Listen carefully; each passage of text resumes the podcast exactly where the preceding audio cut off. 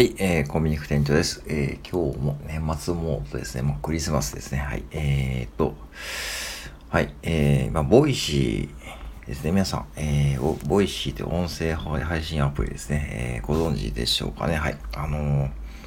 えー、っと、ね、えー、まあ、スタンド FM やられてる方は結構 Voicyも聞いてる方が多いと思うんですが、えー、 Voicyがですね、今あの、はい、あの年間で、え あなたが Voicyと過ごした時間は何時間っていうですね、えー、そんなこう、ハッシュタグというかですね、そういったこう、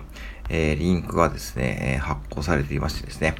えー、さっき私ちょっとやってみたんですよね。えー、で、えっ、と、聞いていた時間数がですね、えっ、と、300、73時間、うん、ですね。373時間ですね。そして聞いた放送数1913放送で聞いたチャンネル数213チャンネル。えー、コメントはちょっとゼロなんですけども、いいねした数17いいねということですね。えー、これね、何が言いたいかというとですね、あの、やっぱしこう、ボイシーって、スタンド FM と全く違う環境だなっていうふうに改めて思いました。で、結構ですね、あの、やっぱこうね、 Voicyの配信って、まあ、意識高い、意識高い系っていうかですね、まあ、そういう感じで、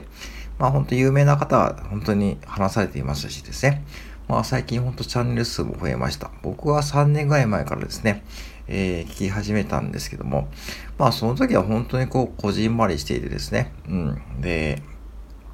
本当にこう、有名な方でも、本当にこう、有名、有名って言うと僕もまだ当時知らなかった人は多いかったんですけども、うん、今でもね、続けている、まあ、イケハヤさんとか、まあ、見ましたけども、ね、それ以外にもですね、まあ、あの、まあ、いたんですけども、まあ、 Voicyでもですね、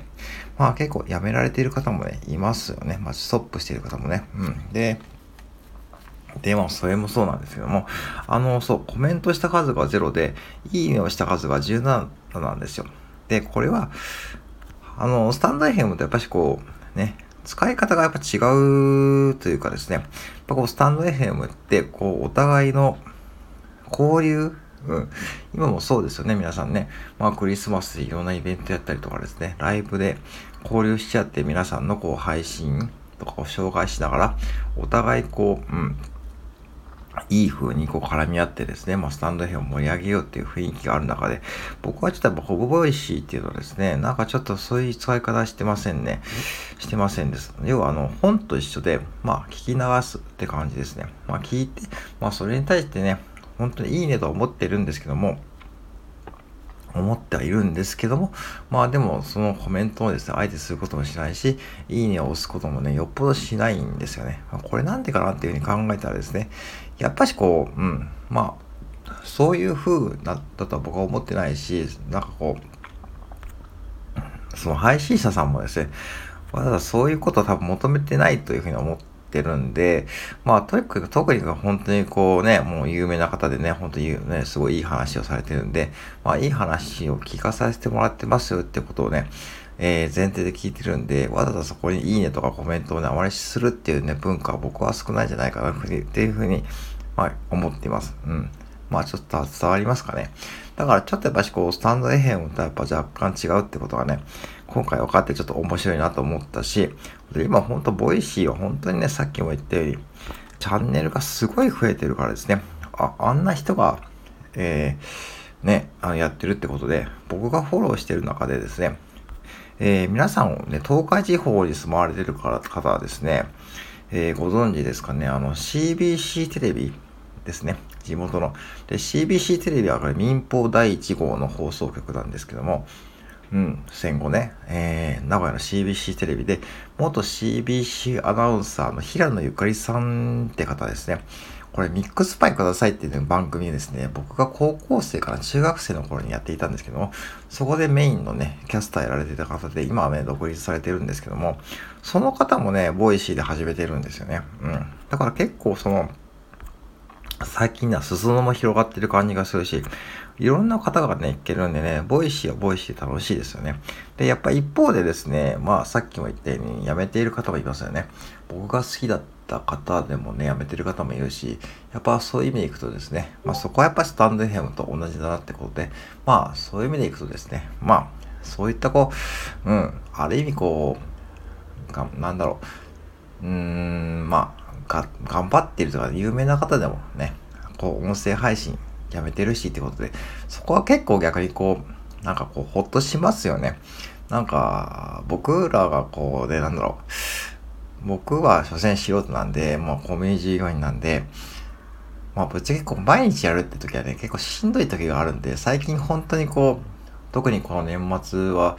誰のライブにも参加してないし、配信も1回とかで、それが結構精一杯なんですよね。うん。で、メンタル的に。多分それ以上やったら、やっちゃうと、えー、多分僕の、えー、メンタルというかですね、それが結構、えー、あの、持たないと思ったんで、そういうふうにセーブしてます。うん。そう、そういうふうに考えるとですね、まあ、そ、そこまでじゃあやる必要もないし、と思いました。だから別に Voicyもね、本当にいろんな方がね、参入している代わりにいろんな方が辞めてるから、そういうことをね、えー、知れるのは面白いからですね。 Voicyは本当にね、いいプラットフォームだと思います。うん。で、スタンド F もやっていて、 Voicyに行かれたって方もね、いますし、うん、あのーエージェントユキさんとかそうですよね。僕はエージェントユキさんのスタンド FM のライブとかですね、結構初期の頃は参加してたし、うん、あの、今はね、 Voicy パーソナリティやってみますからね、うん、すごいなと思います。うん。まあそういう意味でいくとですね、やっぱこう、やっぱ音声配信、スタンド FM も Voicy もですね、まあやっぱこう自分のペースで続けていきながら、なんかこう使い分けですよね。うん。だからそういった意味でこういろんな発見ができて面白かったなっていう話ですね。はい。あのー、